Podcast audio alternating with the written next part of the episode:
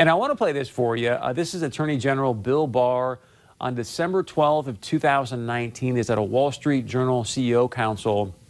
I don't know if you've seen V for Vendetta, but if you have, you know what I'm doing here when I say, remember, remember, the 12th of December. Hit it.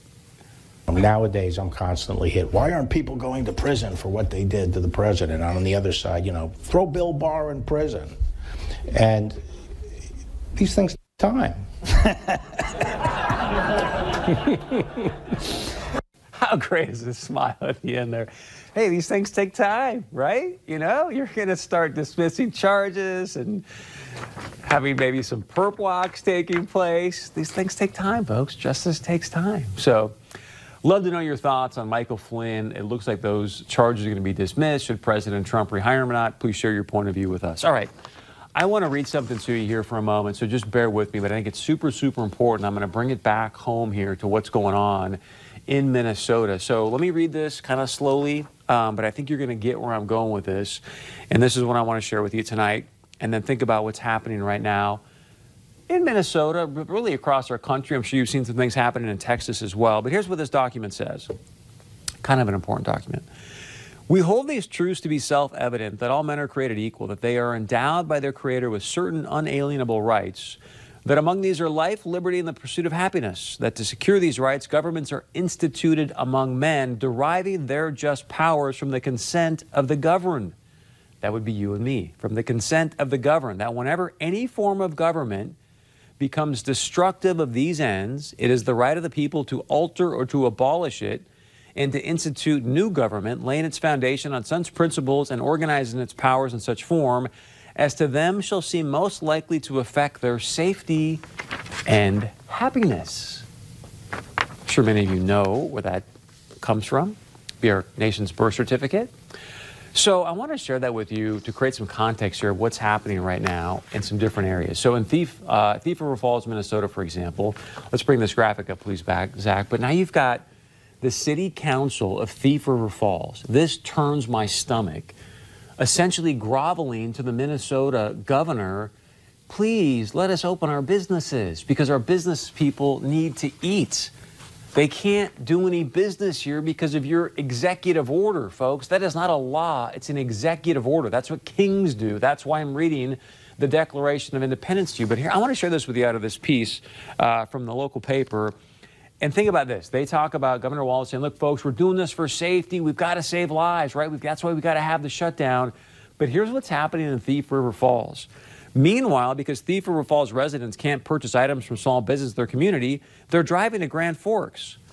They're driving to Grand Forks, which is a county that has had more than 200 people test positive for COVID 19, who said he sees a, that as a safety issue because in Pennington County, where Thief River Falls is actually located, only one person's tested positive for coronavirus.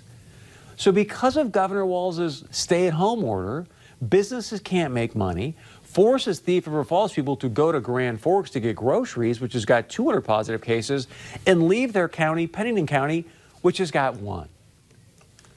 Next graphic. Other small businesses in Minnesota are saying the same thing. Wait a second.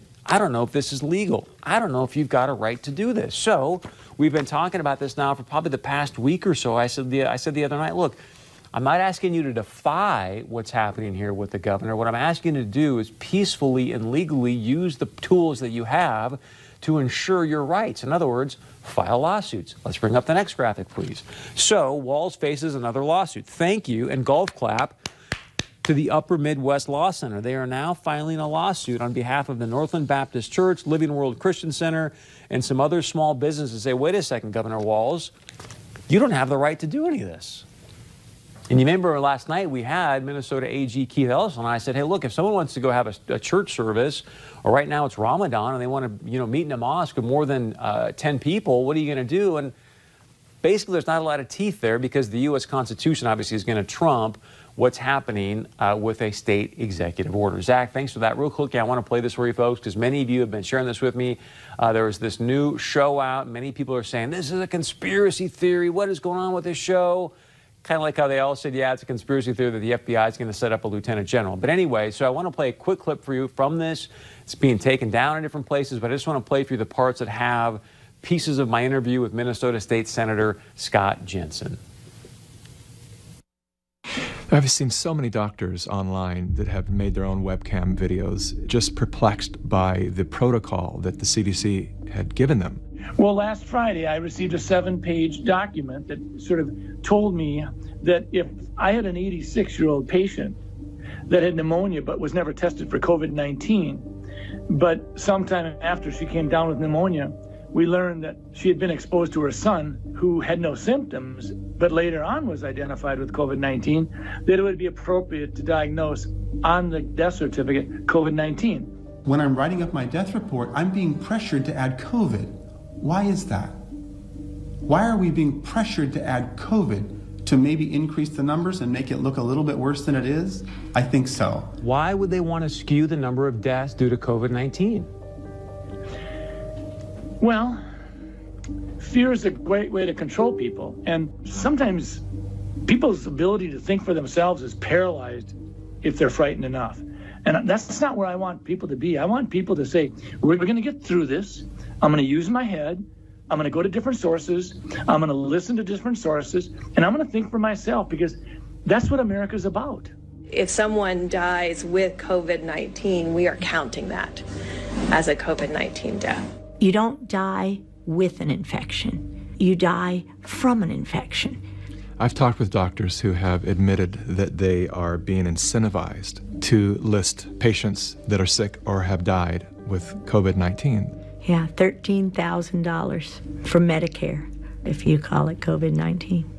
Right now, Medicare has determined that if you have a COVID 19 admission to the hospital, you'll get paid $13,000. If that COVID 19 patient goes on a ventilator, you get $39,000, three times as much.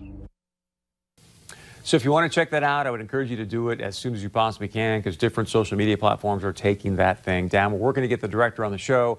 Hopefully that will happen. All right, I want to remind you, please go to our website, povnow.tv. Join our Fighting for the Truth email club. Again, Fighting for the Truth email club at povnow.tv.